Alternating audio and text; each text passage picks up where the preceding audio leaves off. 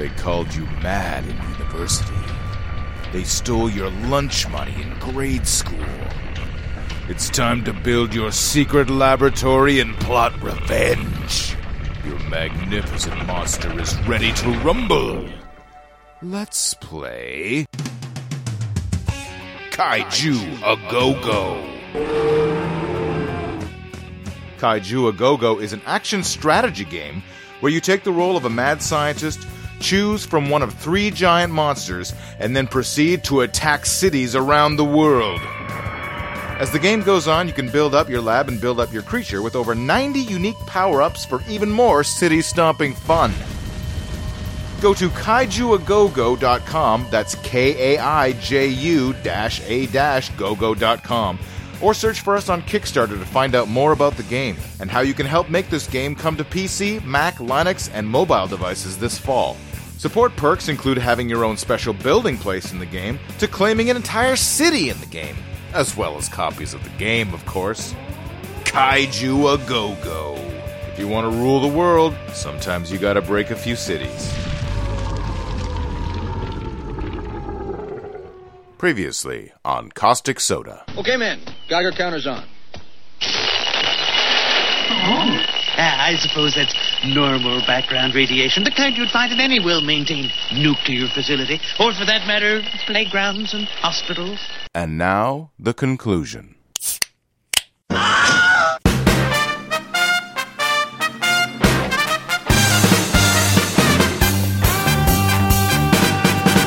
Bam! 1979 Pennsylvania, Three Mile Island. Pennsylvania.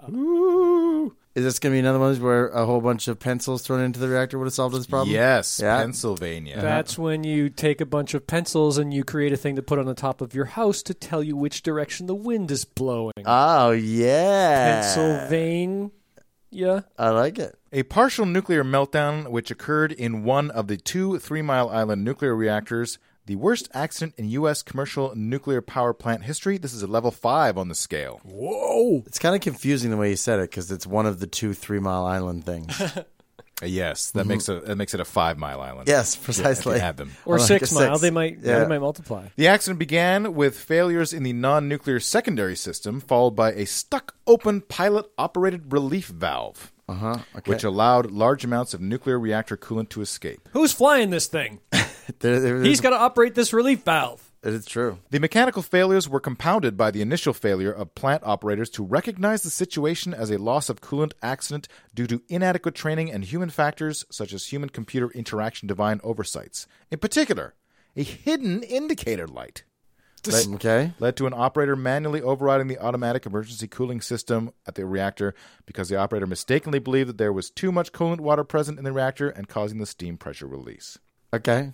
So, but there was a light that would say, "Oh no, no, this isn't a problem," but that was it was hidden somehow. There were a couple issues with that. Uh, some of the important lights were not vi- visible from the control panel. Okay. Some of the lights that were important on the control panel were covered with little tags because they would have they would say, "Oh, there's a condition with this equipment," so they would wire a little paper tag to one of the like a valve handle or something or, or controls on the, the control panel. Right. The other issue is you had what are called the annunciator lights. There's a bunch of lights around the upper ring. That correct the- your pronunciation? Uh, they were- Lights! the lights are blinking and they're all blinking at the same time and we cannot tell which of the lights are important because they are all on or blinking and i joke but it's true uh, so you know when you have all these lights on you can't tell which one is the most important So bad design. Listen, as a web designer, this is called bad user experience design. That's what it is. This Oh, is it- you were talking about getting information to human beings. This is about user experience. Yeah. It- it's exactly that. It is Yep. exactly that.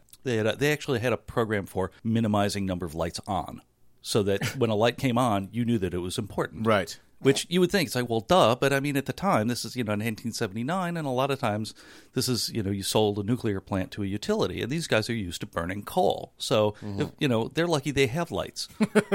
I mean, they Dark in those coal mines. Well, you know, it's coal plant's easy. You know, it's like, do we got water coming in? Do we got steam coming out? Is there power? Do we have enough coal? Is the coal not on fire outside the plant? if it's out, if it's on fire, put it into the plant so that we don't burn we the can place harness down. So- that energy, Yeah, yeah. exactly. I mean, that's There you go. that's money. You know, Mr. Burns. You know, it's like how many- one, two, three. He's got four neutrons.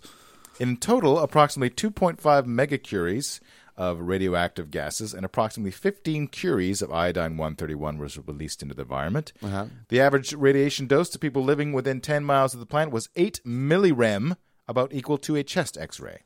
So how come then I know the term Three Mile Island, and I know that that was a nuclear accident, and I know that it like was one of a major contributing factor to the decline of nuclear power in the U.S. How can I know that, seeing as how because fear. risk perception is a really really huge and fascinating topic kind of how people look at risks versus you know like what you're afraid of and what kills you like we're really afraid of sharks you know Right. Yeah. uh, we're not so afraid of cars those are both separate episodes, right and if you listen to them back to back And we can see fire, but we can't see radiation. right right? but the thing is how many how many people do you know personally who have been killed or injured in a reactor accident? It's like well not many. It's like well on the other hand that means if anybody is that's a rare and unusual event. So that, that like the old joke of it's like i want to go peacefully in my sleep like my grandfather not like the eight screaming people in his car. Uh, y- you know so there are a lot of things that feed into this. And so while it may not seem like a rational fear it's very understandable. And you really need to look into how people think about risk and So this is hysteria, well it's like the fact. Well, he gave a much more educated explanation Well, of it uh, uh, than it- you or I did, but yeah. it's not irrational it's it's just disproportionate Right. Right. Overblown. Uh, That's the But word they like to use it- in nuclear reactor businesses, right? That's the It's overblown. if it gets so disproportionate, though, doesn't it like tip over into hysteria? you know talked about with Fukushima that can you know lead to long-term bad life choices and stress that you know if you're if you're so radiophobic that like you're constantly washing or you're moving someplace or you just high stress I mean that you know that affects quality of life and that may affect length of life. So actually the fear can be a significant health effect due to nuclear accidents. So it's not the radiation we're worried so much about. That we can kind of track that we can we can do some things about. The one thing that we can't really counter is you know people living in fear. We could try. I mean, there could be an education thing going on, but I, I already skipped ahead in my head to what the response to that would be, which is all the conspiracy theorists saying, yeah, see, they don't want you to worry about it. Well you, you damned if you do and you damned if you Yeah. don't Three Mile Island casualties zero. And that's the worst in the States. i would say it's worse for commercial power plants Oh, okay. 1957 Kyshtym. Uh, this is a village in Chelyabinsk, Russia. Okay, A facility involved in processing and storage of nuclear wastes. Coolant piping to a series of high level rad waste tanks had corroded, and loss of level instrumentation led to coolant water around the tanks boiling away. The waste boiled dry to produce an explosive salt and decay heat, provided an ignition source to cause a massive explosion that sent debris 1,000 meters into the air. wow, an actual kapow. Mm-hmm. Ah, so I did get a kapow uh, noise out of a nuclear accident. This chemical explosion had uh, an energy release of 5 to 10 tons of TNT, releasing about 70 to 80 tons of waste with a total activity of about 20 megacuries. Oh wow, That's bad. The area with deposition of at least 2 curies per square kilometer, that's about 20 times the level of global fallout. I don't know what global fallout is. that's from uh, nuclear weapons testing Okay. Uh, extended a total of about 1,000 square kilometers. About 600 residents were evacuated about one week after the accident, and by 18 months after the accident, about 10,000 people had been evacuated. Uh-huh. The, way to be timely on the evacuation. Well, there you go. Soviet officials. the Soviet government concealed evidence of the accident. They didn't acknowledge it until 1989. That's a long time. 32 years later. the way uh, they pieced together some of the accident was looking at Soviet radiobiology papers, and what they had found was in certain areas where you had a lot of fallout from this uh, waste tank explosion, Right. um, they were finding that the pine trees were speci- were particularly sensitive to uh, radiation damage. So you had like deciduous trees weren't nearly as effective or affected as pine trees were, as far as like Oh, okay. killing off chunks of forest. Ooh, that's how we get rid of the pine beetle epidemic in uh, Western Canada. Oh yeah, throw the tree out with the beetle. Well, you, well, you need some sort of like neutron bomb for the beetle, where it kills the beetle, leaving the pine trees intact. Yeah. This is a level 6 disaster, making it the third most serious nuclear accident ever recorded behind the Chernobyl disaster and Fukushima Daiichi. So how many casualties then? Mm-hmm. Zero! Yeah. Third Confirmed most deaths. serious, zero confirmed deaths. But 66 cases of chronic radiation syndrome were diagnosed. And, and it's also not clear what the Soviet record keeping was Yeah. on that. Yeah, so, I mean, it, there is sort of that kind of zero plus or minus Soviet. Yeah. Cover ups. You're right. 1984, Ohio. Okay. Fernald Feed Material Production Center, a uranium processing facility which fabricated uranium fuel cores for the U.S. nuclear weapons production complex from Got it. 1951 to 1981. The plant produced uranium metal products and intermediate compounds. The plant was releasing millions of pounds of uranium, uranium dust into the atmosphere, causing major radioactive contamination of the surrounding areas. In 1990, Congress approved closure of the site and environmental cleanup of the facility. The site is permanently unfit for human habitation and will have to be closely monitored essentially forever. Uh, that sounds like a long time. Now, casualties one sort of? Question mark? Okay. Okay. All right. Employee Dave Box, a 39 year old pipe fitter, disappeared during the facility's graveyard shift and was later reported missing. Eventually, his remains were discovered inside a uranium processing furnace.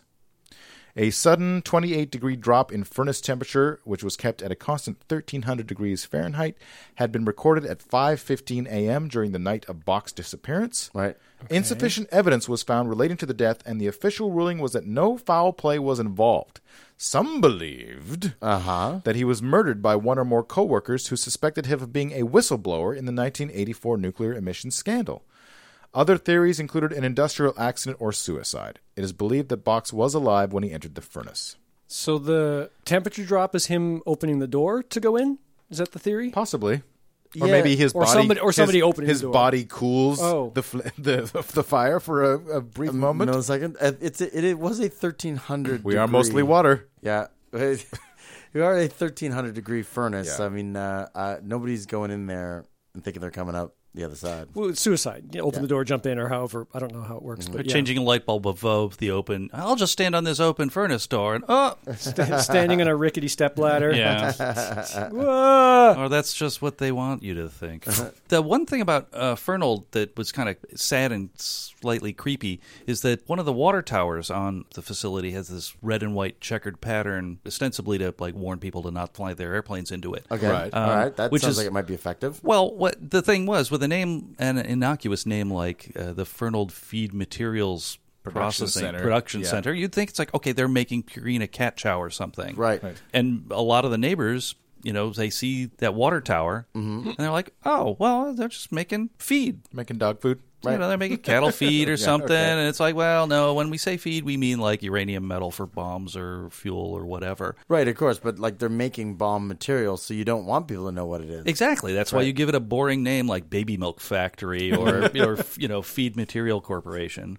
So I mean, uh, you don't give it the a name like uranium powder dispensary. pay no attention to our giant bomb making apparatus. Dot com. Dot com. 1961, Idaho. Stationary Low Power Reactor Number 1, or SL1. Okay. A United States Army experimental nuclear power reactor underwent a steam explosion and meltdown.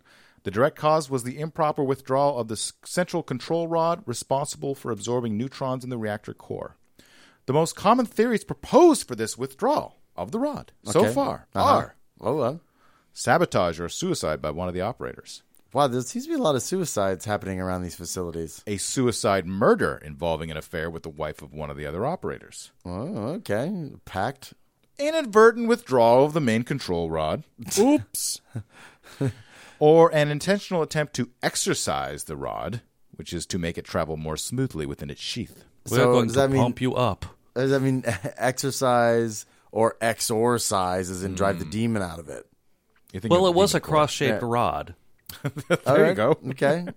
The maintenance logs do not address what the technicians were attempting to do, Uh-huh. and thus the actual cause of the incident will never be known. because you can't talk to the technicians anymore? No, Oh. Oh, so we're going to have some fatalities finally? the only known reactor incident in the United States which resulted in immediate fatalities. All right. Casualties: three operators. During the response to the incident, 22 people received doses of 3 to 27 ru- Röntgens, Rönt- Röntgens, Röntgen.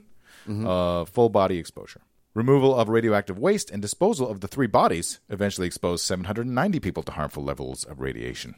Oh, so Takes the a lot of rescue- people to take those three bodies out. Well, I would say 790 people. I mean, you can barely even, you know, get a square centimeter of uh, one of these guys to help carry him out. Uh, if I die in a horribly radioactive place, just leave me there. Well, Oh, I will. Thanks.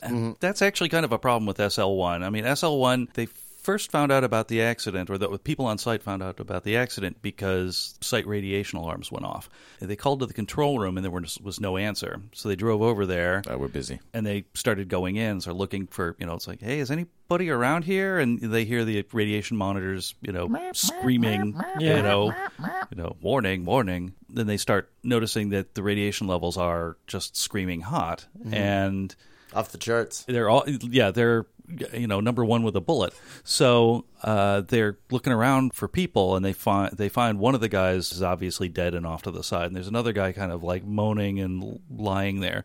So they run in and they grab him, and he's intensely radioactive because he, he didn't take the full force of the blast of fragmenting nuclear fuel and steam coming out, but he was behind the guy who did. They found two guys, but they were like, "Where's the third guy?" And it wasn't till like hours or days later, someone decided to look up because what had happened was there's a control one main control rod in the center of the SL1 reactor, and it had a lot of what they call reactivity. Okay. So so when you pull that thing out, it could really start the reactor up. So the theory is that since the, the control material on the control rod was kind of falling off because it was not well constructed uh, or well maintained, they kind of had to crank on this rod to get it to come out, and Right. it came out a lot further than they had intended. They cranked too hard. Yes, and when and when they cranked it It's up, happened to me. That that oh yeah, and then you end up with a power excursion and a steam explosion. You've, we've all been there. yeah, we've all been there. Torrance calling it these days. And uh, yeah, so but then you have what they call a rod ejection uh, accident. Got that too. You had that Because the guy's the guy's name was, was Rod. Rod. Yeah. rod. he was well, ejected. um, so what happened was the control rod came out, went through one of the guys, and s- pinned him to the ceiling like a butterfly. Right. And uh, I mean, it's horrible because you're like, where, you know, I where's, don't know. where- that's where- awesome. That's not horrible at all. I think that's awesome. That's how you want to go. Uh, well, Where's a- Richard? Where's Richard? Oh, Yeah. The radioactive remains of Richard L. McKinley were interred at Arlington National Cemetery. He's buried in a lead lined casket, which was then sealed in concrete and placed in a metal vault. Record of interment reads Victim of nuclear accident. Body is contaminated with long life radioactive isotopes. Under no circumstances will the body be moved from this location without prior approval of the Atomic Energy Commission in consultation with this headquarters. Wow. That is pretty cool to be buried in like three chambers. Yeah, it's, you're like an Egyptian king. So that was three. That was three fatalities. Gotcha. 1985, Chazhma Bay, Vladivostok, K 431 Soviet nuclear powered submarine. Okay. Submarine had been refueled and the reactor tank lid was being replaced. The lid with control rods was lifted up too far. This seems to be a familiar refrain. Yes. The starboard reactor became prompt critical, resulting in a critical criticality excursion of about 5 times 10 to the 18th power fissions Got it. and a thermal steam explosion. The explosion expelled the new load of fuel, destroyed the machine enclosures, rupturing the submarine's pressure hull and aft bulkhead, and partially destroying the fueling shack, and the shack's roof falling 70 meters away in the water. Right.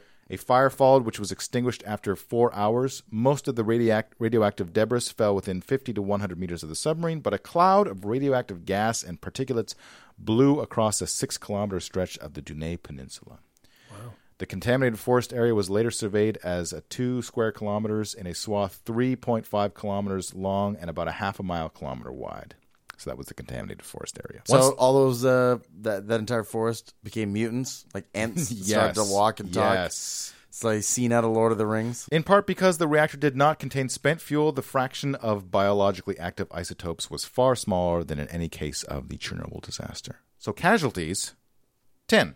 Okay. 10 naval personnel were killed, 8 officers and 2 enlisted men, probably by the explosion itself and not from radiation injuries. Got it. Radiation injuries were observed in 49 people, with 10 developing radiation sickness. The latter included uh, mostly firefighters. Who went in afterwards, like Yeah. put out the fire. Got it. Of the 2,000 involved in cleanup operations, 290 were exposed to high levels of radiation compared to normal standards. So don't take a job cleaning up nuclear sites. I guess. All right. What is your job exactly? Uh, actually, I do computer analysis Oh, from good. far, far away, but I do actually go on site to uh, talk with people and see what the systems look like. I got haven't it. seen any notes of people dying from talking to people, Uh, Uh, uh-huh. so I think you're okay. I don't know. People, as soon as they hand you a broom, you quit. Yeah. Mm-hmm. hey, there's a spill over there. Can you clean it up? I gotta go. I'm out of here. I think it's mostly don't hang around Soviet submarines. yeah. I think that's probably That's- better advice. That's a hot tip Well, right and- there.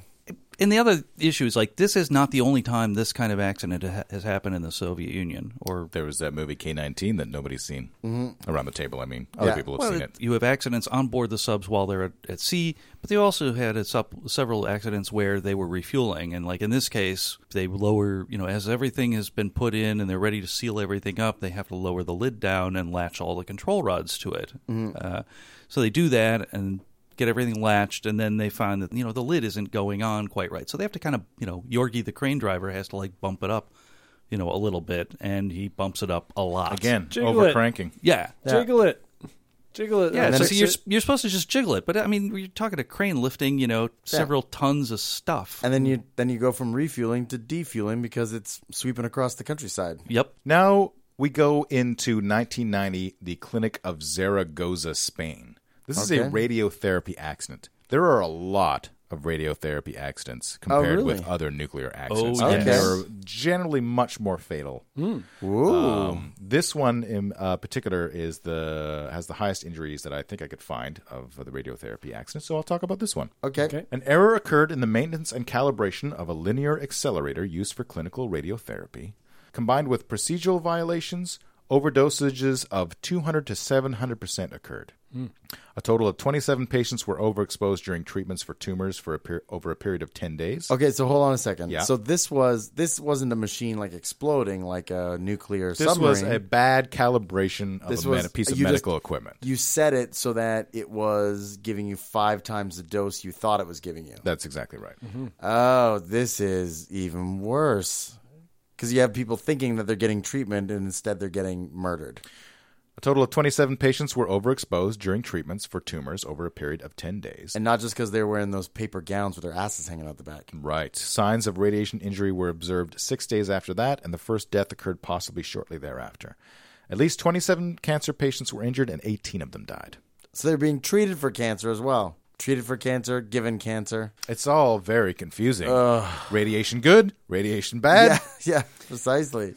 Yeah. Like it's like any other poison. It's It's a, all in the dosage. it's a double double edged sword, Yeah.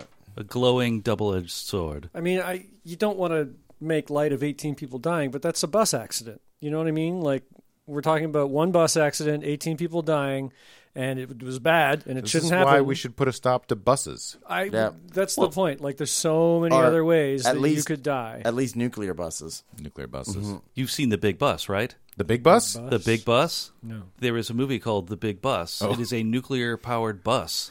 really? it's called the big Yes. bus from 1975. We should have seen this. I, why did I not tell you about this? Ultimate disaster film parody. A nuclear powered bus is going nonstop from New York to Denver and is plagued by disasters due to the machinations of a mysterious group allied with the oil lobby. Oh, yeah. Hmm. So, see, nuclear's safe as long as there aren't evil oil people. Yeah. yeah, that's that's just me, corporate chill, trying to pin all of our stuff on the oil lobby. When the driver is injured, a washed up, down in his luck, but used to be great type, who, as it happens, used to be engaged to the inventor's daughter, is brought in to drive the giant bus, which includes a one lane swimming pool and a one lane bowling That is a alley. giant bus. That is a big bus. That's awesome. All right. Fair enough. We should Okay. have watched Big that. bus. I, I'm sorry for not mentioning that earlier. That's all right. Then I would have had to watch it. 1986. Who knows what this one is? I don't know. I'm at a loss. I've, I I don't know any other nuclear accidents. What could we possibly be missing? This is Chernobyl. This is the big one. all right. This was a steam slash chemical explosion and subsequent fire in a graphite moderated power reactor. Okay. Unit 4 was completed in December 1983 and fully brought online in March 1984. Okay. The early commissioning had left several safety tests undone. In April 1986, Unit 4 was nearly through its first fuel cycle with the result that a variety of fission products were built up in the core. On 25th and 26th April 1986, operators were attempting to perform safety tests. On the morning of 26 April, they circumvented safety systems to conduct a test at 1:23 a.m. The test resulted in a power excursion. Yeah. The reactor reached 100 times its design thermal output in mere moments. That should be a good thing, right? More power. It's it's there to create power, and it creates hundred times more power than you thought it was going to. Everyone's light bulbs just get Just get that much brighter, yeah. right? Yeah, It's a good double your thing. voltage back. Yeah, yeah, absolutely. A steam explosion lifted the 1,000 ton upper reactor cover, allowing all the water in the core to escape. This was followed by a second explosion, possibly a hydrogen explosion, fueled by a reaction of steam from ruptured pipes with the mm-hmm. zirconium and or graphite in the reactor core. The second explosion ruptured the roof of the reactor building and expelled about 25% of the reactor core within and beyond the building. Oh, hmm. One person above the reactor was killed instantly by the explosion. okay. A second person in the reactor building was severely burned by steam, and he was found partly buried by debris and died within a few hours. Burning graphite and hot core material ejected by the explosions started about 30 fires, including some on the combustible tar roof of Unit 3. Many plant workers displayed symptoms of radiation sickness within hours of the explosion. In addition to plant workers, firefighters who initially were told that there was just a fire and wore no special protection from radiation were also significantly exposed. Got it. Some patients were so radioactive, radioactive they were a hazard to the doctors treating them. About 12 megacuries of radioactivity was released in the first day. Total number of people hospitalized was 132 by the end of the first day. The total amount of the radiation released was estimated by the Soviet government to be between 50 to 100 million curies. That's 2 to 4 million terabecquerels. That's a Whoa. lot. But scientists speculate the actual figure may be up to 10 times greater than reported. Hmm. Approximately 100,000 square kilometers of land was significantly contaminated with fallout, and the worst hit regions being Belarus, Ukraine, and Russia. The fire was extinguished on 6th of May after about 40 megacuries had been released by the fire, in addition to the releases earlier.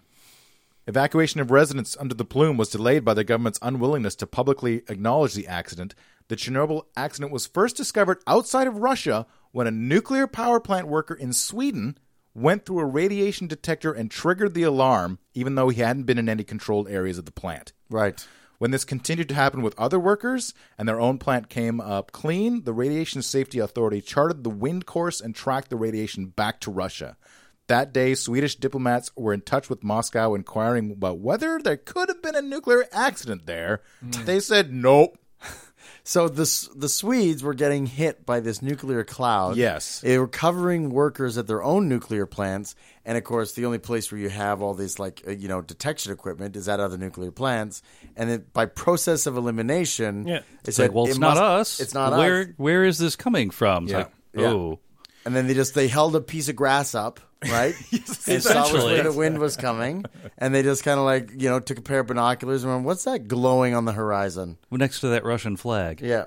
Sweden said they were going to file an official alert with the International Atomic Energy Authority, and it was only then that the Soviet Union admitted that there had been an accident. Fuckers. Nice. Seven days passed before the news about the accident in Chernobyl appeared in the mass media, and in that week, many children as well as adults consumed contaminated milk and other foods without knowing. Good times. Yeah, it- I I uh, I saw a report on this accident. They didn't like the people who lived like in Chernobyl. Like they didn't even move them for like a week because they didn't want they didn't want to evacuate the place right next to the to the power plant. Is that is that fact true? we know that they didn't have very good accident management on this. I mean, people were not alerted quickly enough. I mean, the fact that they let this material get into the milk supply. I mean, you look at what happened with Sellafield, and that was 30 years earlier. I mean, the first thing they did was, you know, sequester the milk supply to keep it out of the food chain. Yeah. Mm-hmm. There's a lot of stuff going on here. You know, it's easy to blame the Soviets because they really are at fault for like bad management. But I mean, also they shouldn't have been running the tests that they were running, and you know, even the reactor design. You know, it's it's something that would have never passed muster in the West. You know, mm-hmm. either the design of the containment or the design of the reactor itself. You know, even within the Soviet Union, there were there was a, a, a different reactor, the VVER, which is uh, essentially stands for Large Pressurized Water Reactor. For the Russians, that's kind of the AK-47 of reactors. I Right. mean, it's I won't say it's nigh indestructible, but they've had some pretty bad accidents where like they've burned up control systems, or they've you know they've had to evacuate control rooms and they had no auxiliary control, so. Uh, they And but a- they didn't have like a massive explosion. but they no, and the, the reactor just sort of sat there and percolated because it's kind of overbuilt in that good Soviet sort of way, Right, where it, right. you know, they like, it's like to build things blocky and concrete, and for once, it actually worked out. yeah, it worked out in their favor for you. It's like, okay, well, we can put this in the hand of a Uzbeki farmer, and he's not going to break it too badly. yeah, yeah. But this was not one of those. No. Casualties 31 acute fatalities, 28 from radiation. So they were all the cute people died. Yeah, all the cute ones. Mm-hmm. The ugly ones were fine. No, they were acute. You know, like amoral means Oh, without moral. anti- Acute Oh. means they were without cuteness. Is that Well, like that's why It mu- doesn't it. mean anti. It means just without. Yeah. So So they weren't not- ugly. They just didn't have any cuteness. right? So no kittens. not were- like inflammable? No, Mm-hmm. like it would be aflammable. Three individuals died of non radiation effects. The two killed on 26 April, and a third who died of a heart attack. Oh, I'm a radiated cat. Yep. There, there we get the fear of radiation. That's right. 238 others survived with acute radiation sickness. In peer reviewed publications, the UN Scientific Committee on the Effects of Atomic Radiation has estimated about up to 5,000 deaths from thyroid cancer in the long term, although this figure has not, in fact, materialized. Although, eh, man, in Russia, who knows how much they're still covering up?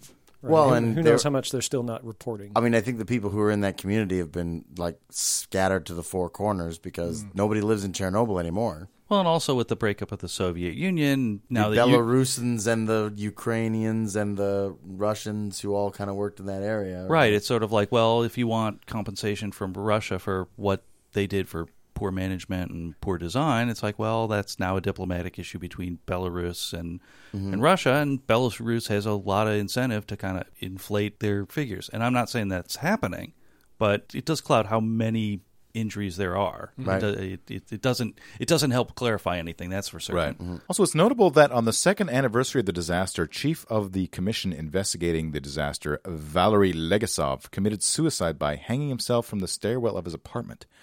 Reportedly, mm. before his suicide, he recorded himself on audio tape, revealing previously undisclosed facts about the catastrophe. Hmm. Okay. what Hmm. what facts do we know? I don't have specifically, but presumably they're in the, you know, It's all about, hey, it was our fault. I had something to do with it. I killed all these people. Well, You'd he's imagine. investigating. Yeah, that's right. Yeah, he had become bitterly disillusioned with the failure of the authorities to confront the design flaws of the plant. Right. Like from all of the YouTube videos and documentaries I've seen, like this was basically a bomb waiting to go off. The, Right. The, the plant. I remembered hearing that that people were like, "Look, that the Russians were told not to use that kind, like that it was unsafe, and that uh, um, Canadian reactors can't even have that happen." Is Yeah, what it's- I was told back in It's the day. aside from the fact that they disconnected safety systems and were running these tests in a low power and putting their system in a very unstable sa- state. There were other issues, like, for example, the tip of the control rod was a, a chunk of graphite. So when you ins- inserted the control rod back into the reactor to shut everything down, the first thing it did was slow down more neutrons and increase the power that went into the reactor. It's it's kind of like when you you know hit the brake on your car and your engine revs. It's like that's not right. Why why do you have that there? It's like, uh, it's, it'll be fine. It'll be fine.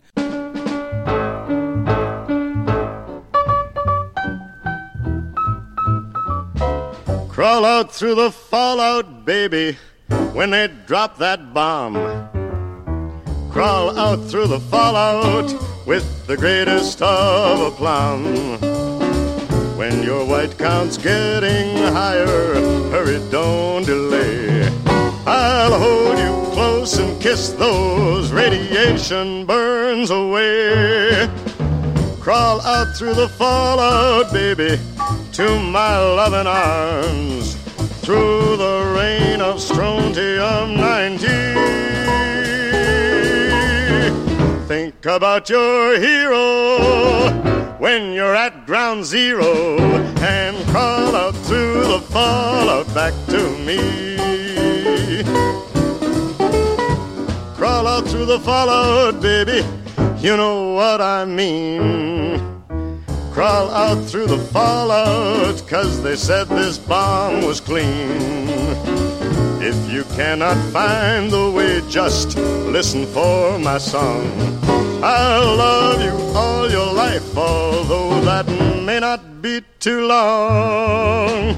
Crawl out through the fallout, baby, to my loving arms, while those ICBMs keep us free. When you hear me call out, baby, kick the wall out and crawl out through the fallout back to me. Cause you'll be the only girl in the world. Why don't you crawl out through the fallout back to me? Why don't you crawl out through the fallout back to me? Why don't out through the fallout back to me?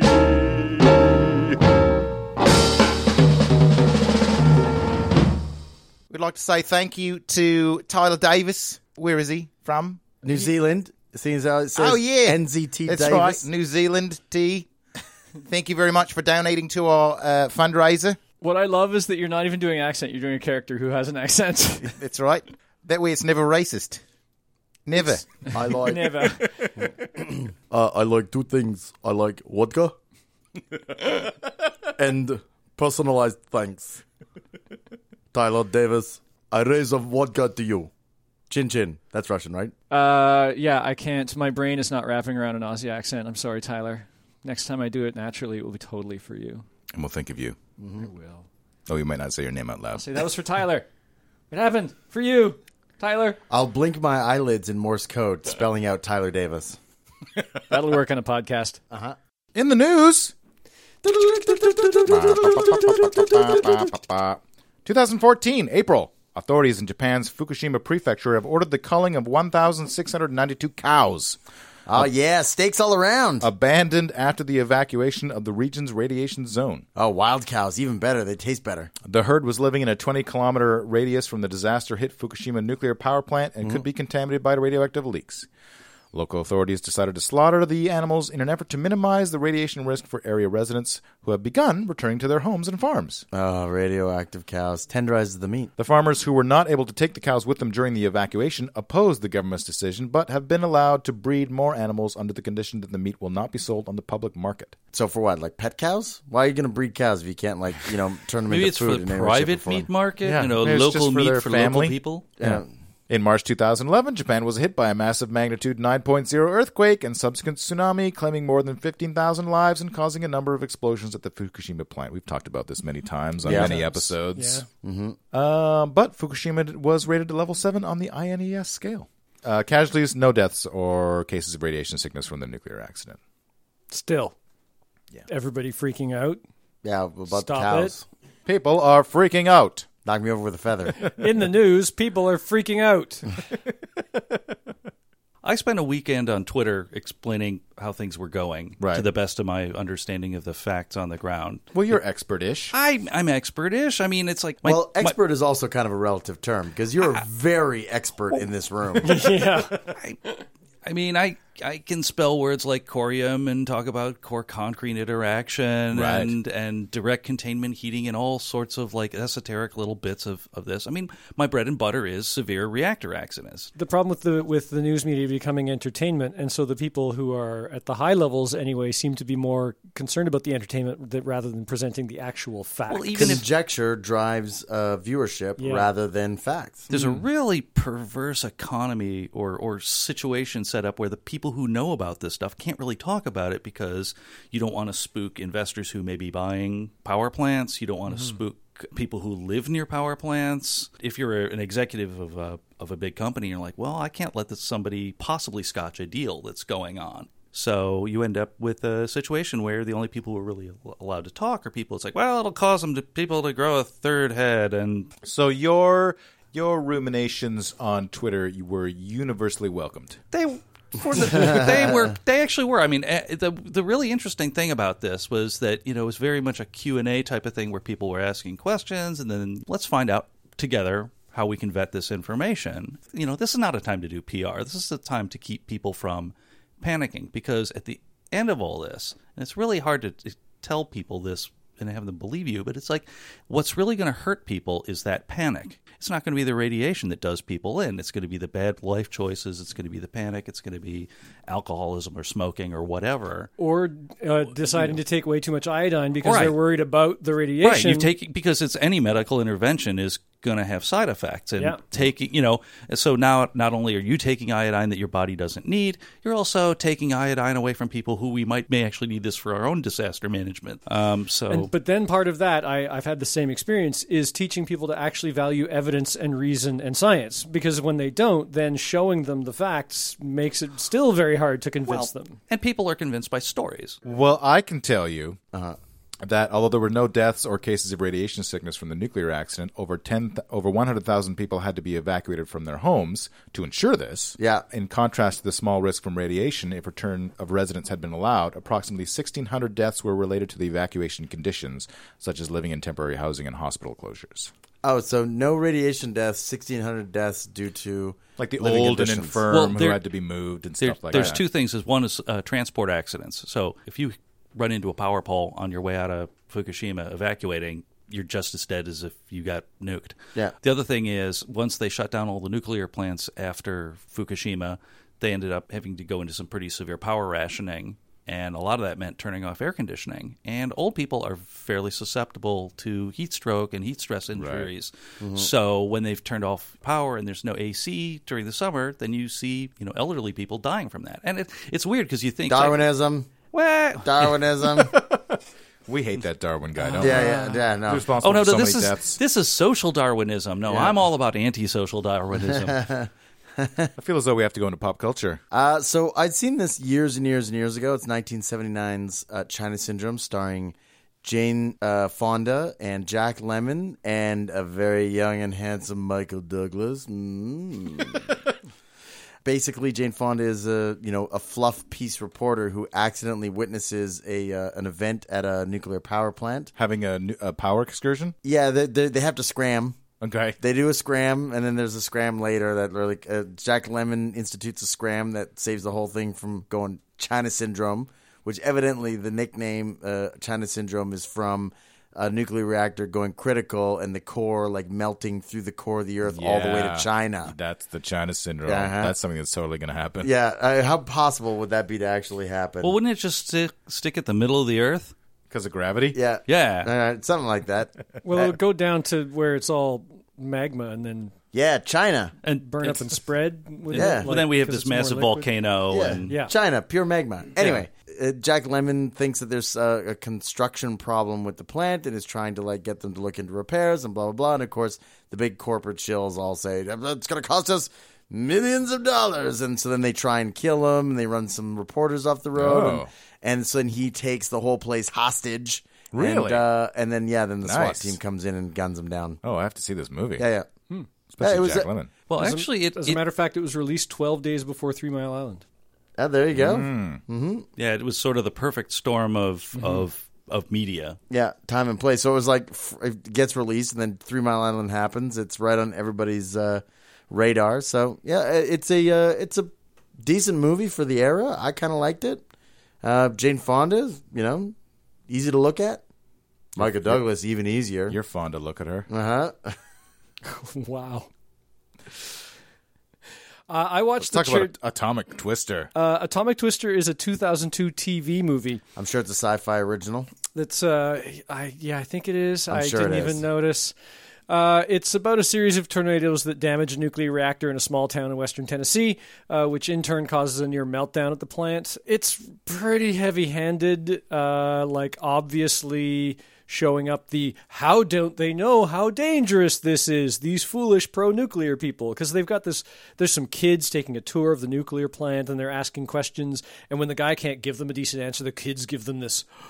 Oh wow, this guy's really dumb look on their face. Well, Joe, I'm sure the the screenwriter of Atomic Twister is no screenwriter from Mongolian Death Worm. I- yeah. Are you Not saying of the same caliber in any way, shape, or form. so? You're, you're saying you didn't write Atomic Twister? I'm just saying, whoever wrote Mongolian Why Death would you say that? The only reason you would point out that you didn't write Atomic Twister, Kevin, Mm-hmm. is if you actually wrote Atomic Twister.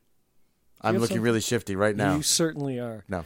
The one thing I'll I'll give it is that the way that it that the power plant fails is actually that external power is the thing that gets destroyed. Okay. So they go, oh no, tornadoes shut the plant down, so they're not generating their own, and then their diesel engines get wrecked. So is Um, it one smart thing about Atomic Twister, or is it one not dumb thing? I would say not dumb. Okay, yeah, yeah. that's what I figured. So but I figured I'd ask. Well, so give- was there actually a meltdown? Uh, there was not because the entire movie is just about them running around the plant trying to fix things. It's Oh, okay. so boring. Oh, interesting. Uh, there- you I think mean- with a name like Atomic Twister, there would be like twisters with radiation. Like, there is. I don't think there's a full on meltdown, but the one guy does. He, he receives a lethal dose of radiation. He's Got still it. alive at the end of the movie, but they kind of Right. mention it's lethal and it ends like a happy ending. But oh yeah, that guy's gonna die pretty soon, probably. Left hand blue. Yeah, yeah.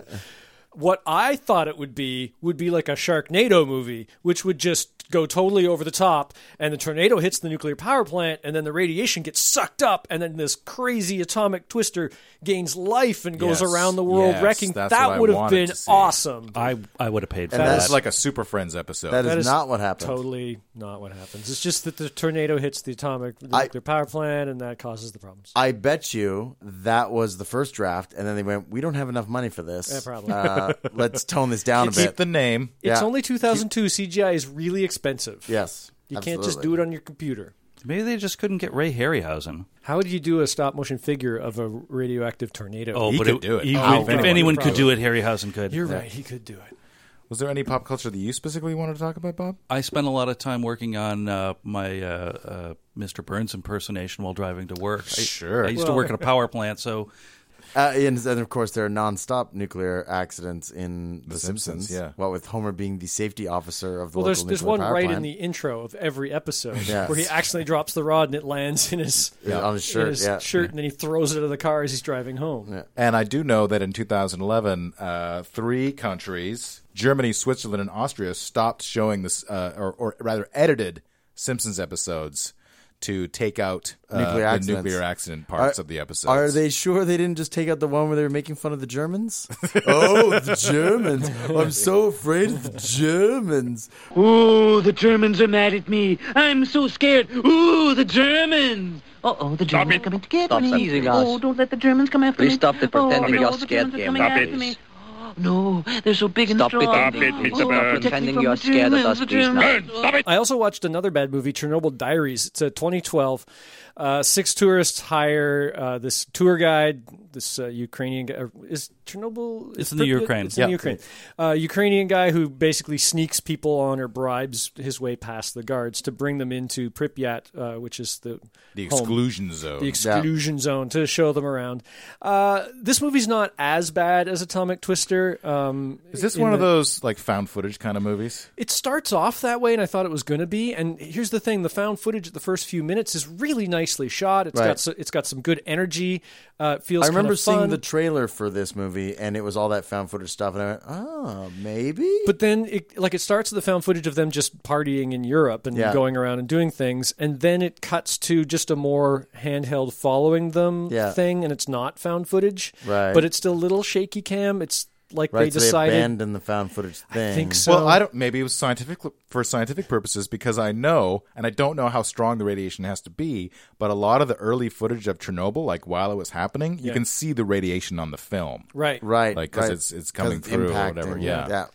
So it's got like white streaks and stuff. on Well, it. this so maybe wasn't- like, oh, we can't do that because if we did that, it wouldn't be scientifically accurate. Is that the, this kind of a movie? No. About- no, no, because because it well, okay. Here's the thing. This is a horror movie, so it's right. it's supposed to be scary. Maybe a thriller more than a horror. Okay. Um, it, it fails.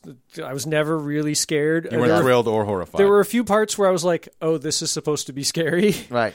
Uh, in Maybe- that they're in uh, the dark and there's weird noises going on, and they don't know if it's animals or something else. Joe, can you maybe accept the fact that perhaps you're just jaded? It's oh, caustic soda may have completely jaded me to horror Ruined movies. all thrillers for you. but at least things like the cabin in the woods were enjoyable Right. and i i don't know how scared i got but i they were good movies Right. this is not a good movie Okay. where, where does it fail?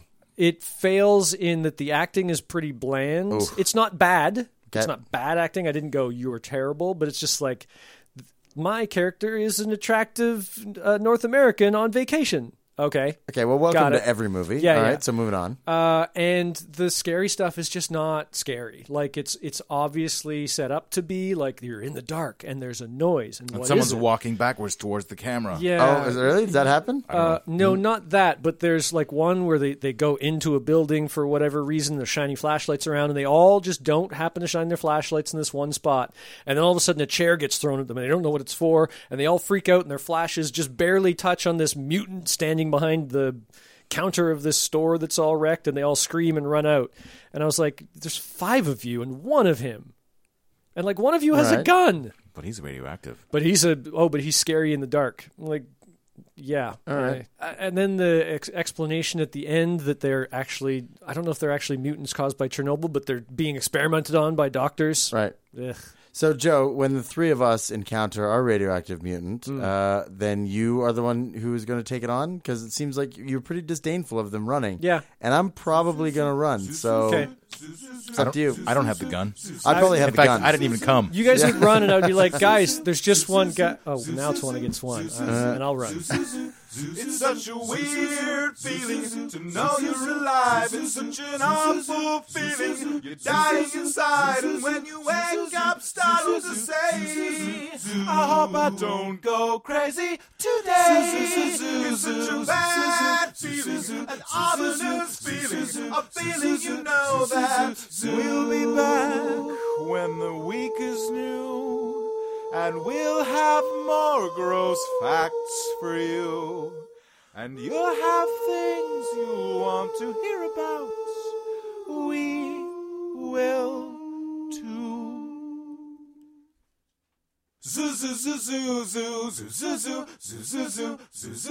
Caustic Soda was recorded by Mike Leeson while being torn apart by feral dogs.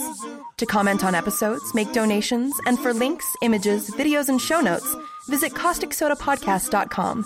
Rate and review us on iTunes, visit us on Facebook, tweet us on Twitter at Caustic Podcast, email us at info at CausticSodaPodcast.com. I'm Jenny May, and thanks for listening.